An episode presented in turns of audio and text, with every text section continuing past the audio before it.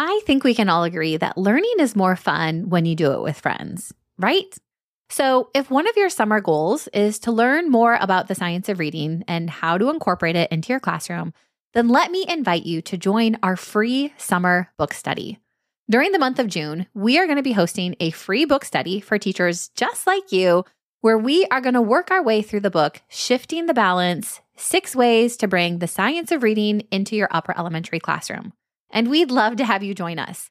We're going to read one chapter a week. And inside our book study Facebook group, you're going to get to participate in things like our weekly Facebook Live, discussion posts. You're going to get some really awesome freebies and the chance to win some stellar prizes. All of this is going to help you align your instruction with the science of reading next year. It's going to be fun. And even if you don't think you'll have time to read every single chapter, still consider joining. You're going to get a lot out of the group, even if you don't have time to read the entire text. So I hope to see you this summer where we can all learn alongside each other. You can sign up at stellarteacher.com slash book study. That's all one word, stellarteacher.com slash book study. And I'll see you inside our group. You're listening to episode number eight of the Stellar Teacher Podcast.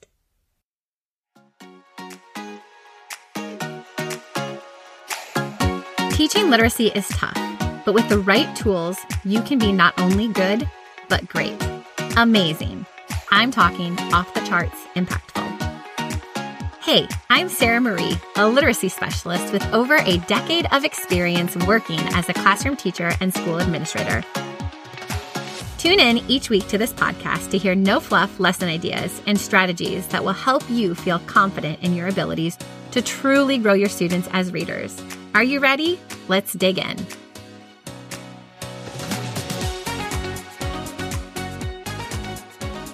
Hey, friends, I am so glad you are back for another week of the podcast.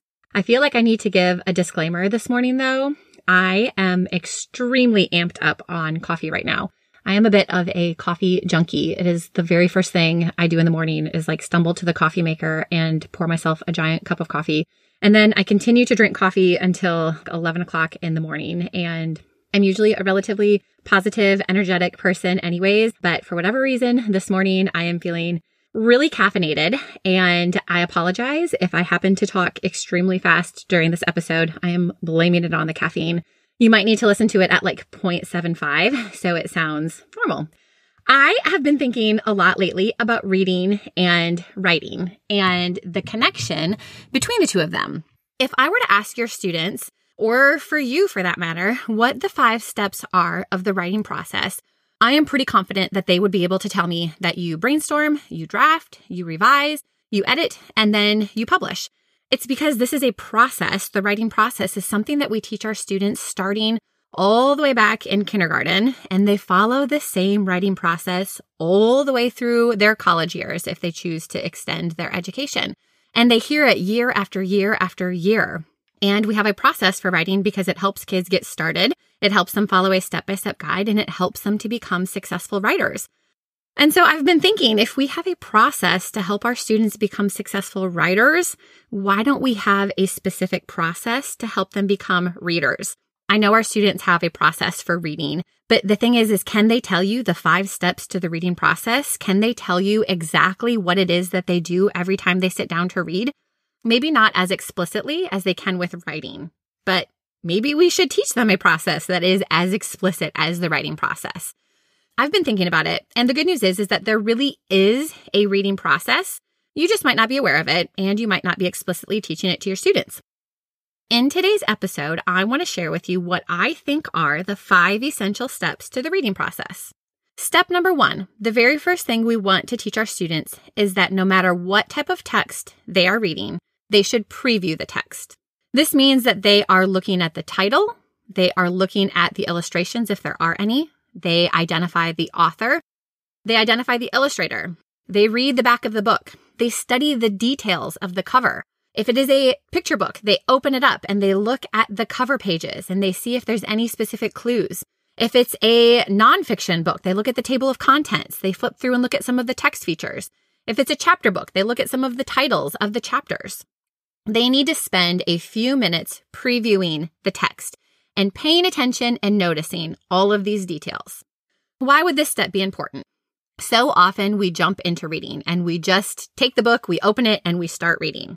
But when we take time to preview the text, it gives us time to notice some of these small details. And some of these small details can help us make connections, make predictions, they can help us ask questions, and really they help us start to warm up our brains to help us get the most out of our reading experience. If we actually take time to preview all parts of the text, we will be as equipped as possible to make the most out of our reading experience. And in order for us to fully comprehend and enjoy what we're reading, we need to know about the text. And taking time to preview it helps us do just that. It's kind of like the warm up for reading. If you think about it, athletes don't just jump right into the game, they always take time to warm up.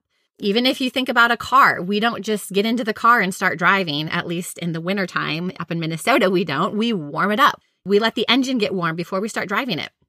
Even at a meal, you don't just jump right into the main course. You have an appetizer to warm up your taste buds and get your stomach ready to digest. And so, so many things, there's a warm up. And the preview is really like our warm up for reading. So, step number one of the reading process preview the text. Step number two, we want our students to access their background knowledge. Accessing background knowledge is simply thinking about any previous knowledge or experience that we can connect to the text. And here's the thing a lot of times we think about background knowledge as facts or information that we know about a specific topic. And I think, for example, reading a nonfiction text, a lot of times we'll have our students use like a KWL chart. What do I know about this topic? What do I want to know? What have I learned? What do we know? What are the details that we know? But here's the thing background knowledge is so much more than that. A lot of times, our students will read a text that they don't know anything about that topic. But that doesn't mean that they don't have background knowledge that can help them be a successful reader.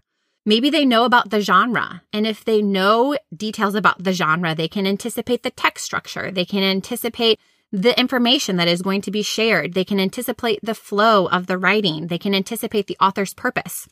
Maybe they know about the author and the illustrator or the book series. And maybe they know that they can expect the author to write about a specific theme or a specific topic. Maybe they know the style of art that the illustrator is going to incorporate, or maybe they've read multiple books in the series. And even if they know nothing about the topic, they can anticipate how the book is going to be written. Even if students don't have any knowledge about the topic, the genre, the author, illustrator, or series, we still want them to encourage them to think about background knowledge. One of the things that I think is so important is to push our students to think about what they already know. And here's the thing.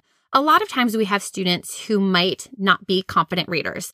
They might have a hard time reading. Maybe they don't believe that they can be successful reading. And this belief, this self efficacy is something that comes into every reading experience. And so Maybe they just aren't confident. Maybe they think they know something about the topic, but they're worried about having a wrong answer. Maybe they think they know something about the genre, but they're worried that if they say the wrong thing, that they're going to be embarrassed or that they're going to get something wrong and that they just can't handle a blow to their confidence. If you're asking students to access their background knowledge and you say, what do you know about the topic? What do you know about the genre? What do you know about the author? And they say nothing. I don't know anything. We cannot accept no as an answer. So then you can follow up with if you did know, what would you possibly say? Or if you knew somebody who did know about the topic, what might they say? Or if you had to guess, what would you say? In simply framing the questions in a way that we're not telling the students that we expect a concrete answer, but we're just asking them to give their best guess, their best prediction, their best assumption, that makes it less pressure. That can make it seem less scary to answer because we're not asking them to tell us everything they know about the topic. We're saying, well, what do you think you know? Or if you had to guess about the genre, what would you say? That can make it so much easier for students to still participate in the conversation, for them to spend some time thinking about what they might know or what they do know. And here's the thing with background knowledge. It's not a matter of whether or not students have specific information. We just need to give them something to build off of. The reason why we access background knowledge is because anytime we read, we want to connect that reading experience to something else. If it's the topic, the genre, the author, that's a place to connect. But even if students don't know about that, if they spend some time thinking what they might know, it still gives them a starting point. When it comes to accessing background knowledge, having students say, I know nothing is never an answer. We want to frame our questions then in such a way to where they can at least build upon something, even if it is a guess or a prediction. I've kind of already explained this, but why is this step important? Well, like I've said, our background knowledge is the foundation in which we build upon. And if our students have absolutely no background knowledge that they can connect a reading experience to, then they're probably going to be disengaged. They're probably going to be disinterested and they're not going to comprehend what they read. And so if we want our students to become lifelong readers, they need to know how to access all parts of their background knowledge, not just the information they know about a specific topic. So step number two of the reading process, help your students access their background knowledge. The third step of the reading process is read and think. This is really the bulk of the reading process, and I kind of compare it to the drafting part of the writing process. We really want our students to spend most of their time reading, but we also need to make sure that they realize that reading and thinking go hand in hand, and both of them should happen simultaneously. We don't want students just to read the words just for the sake of reading. We want them to be actually thinking. Sometimes this means we need to tell our students what does that look like? What does it mean to read and think? Well, while they are reading, we also want them to be asking questions. We want them to be asking questions about the characters, about the setting, about the main idea, about the details, about the author's purpose, about the text structure. We want them to be applying strategies. We want them to be visualizing. We want them to be making inferences. We want them to be making connections. And we want them to analyze the text clues. We don't want them just to read. We want them to read and slow down and pay attention and really think about why did the author include this specific sentence? What is this going to help me understand later on? Why is this specific phrase here? It's not just reading, it's reading and thinking. And sometimes we really have to explain what does that thinking mean? Asking questions, applying strategies, and analyzing text clues. So why is this step important? Obviously, this one is probably the most important part of the reading process because this is where the rubber meets the road. This is where students actually engage in reading. And like I said, this is really the equivalent of the drafting in the writing process. This is where a lot of the heavy lifting is done. But we have to remind ourselves if our students are just reading the text, even if they're applying comprehension skills, it still is not a complete reading experience, which is why I argue that we need to teach them this entire reading process. We need to teach them that reading is more than just reading. It's more than reading and applying comprehension skills. There's this whole process, these steps that go into having a very full and complete and rewarding reading experience. The third step of the reading process is we want our students to read and think. They go together, hand in hand. The fourth thing that students do is we want them to respond. And really, I argue now, I'm not saying that we want them every time they read that they should respond in writing and they should give a summary and they should write a journal page, but we still want them to respond. Anytime students read, we want them to respond in some capacity. I always think that when we respond to a text, this is our opportunity to personalize and internalize what we have read, which, if we want our students to be lifelong readers, we want that to happen for them. There are a ton of ways that you can have your students respond. They can respond by using a graphic organizer and organize their thinking. They can respond in writing, whether that is writing a summary, writing a journal entry, writing a book review, writing a letter to the author. They can respond in some sort of creative way. Maybe they want to create a picture, or maybe they want to create some sort of model or diorama of the setting, or maybe they want to come up with, you know, some sort of art representation that represents the emotions or the feelings in the text. It really can be anything. And then they can also respond by discussing what we have read. Our students can respond to a text without ever having to write anything down. But the important thing is we want them to respond. Why is this step so important? This is important because it helps students see that we do something with what we read. If you think about it, the whole reason why we read is that it is meant to change us. Reading is supposed to help us learn new information. It is supposed to help us give us a different perspective on life. It is meant to help us just explore our horizons and learn things that we might not have had access to in just our personal day to day lives. And when we respond, it is one way that we can focus in on what we have gotten out of that reading experience and how it has changed us. So while responding doesn't always need to be in writing and it doesn't always need to be academic, I do think that anytime we read, we need to take time to respond to what we have read. It's how we personalize it and internalize it. And then the fifth step of the reading process is what I call evaluate or reflect. This I think is really important because this is when students get to insert their own opinion. This is when students get to really develop their identities as a reader. So what does this step actually look like? Anytime students read, and it really doesn't matter if it is they're listening to a chapter book, they read a picture book, they read an article, or they read a passage with multiple choice questions because you're in test prep season. Let them share their opinion. My opinion about this book or text was let them share if they liked it or not. Ask them if they enjoyed reading about the story or topic. Ask them if they fully understood what the text was about. Ask them if they liked the genre. Ask them if they enjoyed reading from this author. Ask them if they would read another book by this author. Ask them if they would recommend it to a friend. We want them to evaluate the reading experience. Was it positive? What made it positive? Was it negative? What made it negative? Did they enjoy it? Does it make them want to keep reading? Does it make them want to stop reading?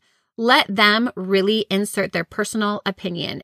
The reason why I think evaluating our reading experience is so important is because a lot of times in school, reading comes with a right or wrong answer. They either correctly identified the main idea or they didn't. They either got the summary question wrong or they didn't. They were either to able successfully make an inference or they weren't. But reading is so personal and even some of those things can be subjective. But if we always give our students a chance to evaluate even if they struggle with comprehension skills, even if they struggle with multiple choice questions, even if they struggle with the text that you are reading, when they have a chance to evaluate and express their own personal experience, that can be empowering because they can be successful with an evaluation. Students can always share their opinion. They can always tell you if they've enjoyed it or not. They can always tell you if they've understand it. And if the only way to complete this step is to share their personal experience, they're always going to end their reading experience on a positive note. And they're not going to have to worry about whether they got it correct or not because the evaluation is simply their own personal opinion. When students take time to reflect and evaluate on their reading experience, they begin to really build and create their own reading identity. This is when they start to figure out what books and genres and authors they enjoy reading.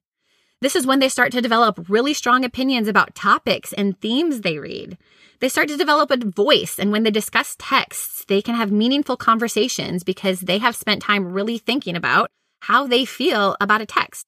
But if students are never really given time to pause and think and evaluate a text and what their opinions are about what they've read and their reading experience, then they're just going to carry on with reading like it's one more thing on their to do list, a task or an assignment rather than an integral part of their personal life. So make sure that every time your students sit down to read that they have time to evaluate or reflect. And that is the last part of the reading process. There it is. Five steps to the reading process. And I feel like these are five things that if you consistently taught them and if students were exposed to them year after year, not only would they internalize them, but it would also help them become stronger readers. Every time they sat down to read, they knew that they needed to preview the text. They needed to take time to access their background knowledge. They knew that they were reading and thinking. They knew that they needed to respond and they knew that they needed to evaluate. That would help make their reading experience very full, very rich, and very meaningful. And ultimately, isn't that what we want for our students? If you feel like your students are struggling to really engage with what they're reading, you might want to pause where you're at in your reading instruction and spend some time teaching your students this reading process. And to help you do that, I've put together just a really simple checklist in a bookmark form that you can share with your students. So really every time they sit down to read, they know the five steps that they should take. They know the questions or the prompts that are going to help them apply that step.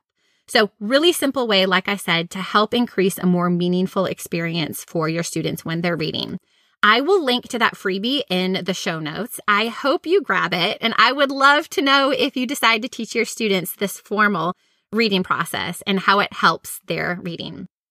I hope you will tune in next week for another episode of the Stellar Teacher Podcast. And until then, I hope you have a stellar week teaching.